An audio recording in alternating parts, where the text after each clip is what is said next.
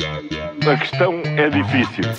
Eu acho que a sua questão é muito importante. Eu não lhe vou responder essa pergunta porque não me apetece. Ficará eventualmente a pergunta no ar. É uma boa pergunta essa. E esta quarta-feira falamos de pobreza escondida, distrações eleitorais, maratonas que terminam, mas então, Paulo, agora somos todos social-democratas. É o que parece, não é, Maria João? E se não somos todos, pelo menos somos quase todos, mesmo aqueles que não nos passaria pela cabeça que pudessem ser, uhum. ser social-democratas, claro. Pedro Nuno Santos é o último social-democrata a assumir-se publicamente, uh, diz ele. Nunca fui esquerdista, fui sempre social-democrata. Foi o que ele disse, o candidato, este candidato à liderança do PS, entrevistado por Daniel Oliveira. Pedro Nuno Santos alega este seu posicionamento para rejeitar que seja um radical, uh, que esteja neste momento em processo tático de moderação. E já há uns anos, em entrevista ao Observador, eh, Catarina Martins eh, alegou que o programa do Bloco de Esquerda era também social-democrata. Temos assim um espaço da social-democracia que vai da direita do PSD até à extrema-esquerda, onde está o Bloco de Esquerda. Portanto, no fundo, basicamente, somos todos, ou quase todos, social-democratas. Je suis. Je suis, é exatamente. E, Júlio, finalmente terminaram longos meses de negociações é, entre governo viva, e Viva! O que é que segue agora? Agora vais ficar sem tema. É mesmo. Olha, o nosso campeonato de palpites terminou empatado. o confronto entre médicos e governos, portanto, Pizarro deixa a batata quente para quem vier a seguir, é verdade. Essa consegue acordo com um dos sindicatos, deixa o outro de fora, um dos sindicatos assina, mas diz que é provisório, porque quer mais reuniões com o governo que vier a seguir. O outro sindicato abandona e não assina e espera por novos tempos. O Ministro da Saúde sai satisfeito porque foi ao encontro de um dos sindicatos e por isso não sai de mãos a abanar. Tantos meses, tantas reuniões, para sejamos claros, ficar tudo na mesma. Vamos ver eh, quantos médicos vão abandonar o SNS e como vai ficar este sistema. Uma certeza, o problema nos hospitais não estão resolvidos. Vêm aí tempos ainda mais difíceis para os utentes das unidades de saúde, ou seja, para os portugueses.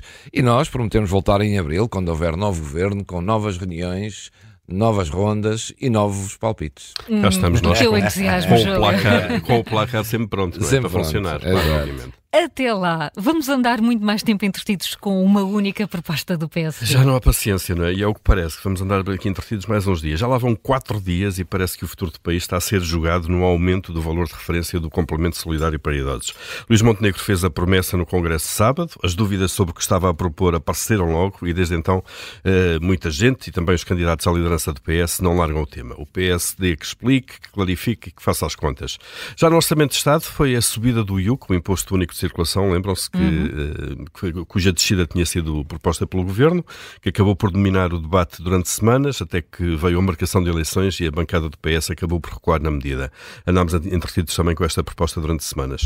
Uh, enquanto andamos entretidos com estas micromedidas, não discutimos, obviamente, aquilo que é mais importante, que é o país de uma forma mais global, como é que estas medidas todas encaixam num plano de governo mais, mais, mais global, uh, o desenvolvimento do país que anda anémico, nem discutimos o colapso de muitos serviços públicos.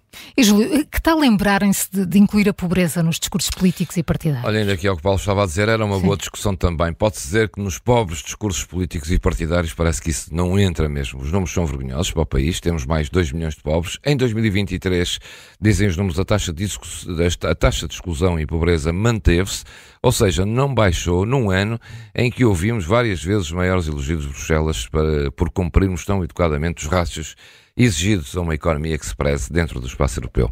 Um Estado com dinheiro, orgulhosamente exibindo os seus números, e um, país, um país cada vez mais em dificuldades. E nos discursos desta pré-campanha ouvimos falar tudo menos de pobreza e de como resolver o problema real das pessoas. O que é isso, de facto, comparado com data centers, aeroportos, TGVs, geringonças ou alianças à direita? A questão é difícil. Eu acho que a sua questão é muito importante. Eu não lhe vou responder essa pergunta porque não me apetece. Ficará eventualmente a pergunta no ar. É uma boa pergunta essa.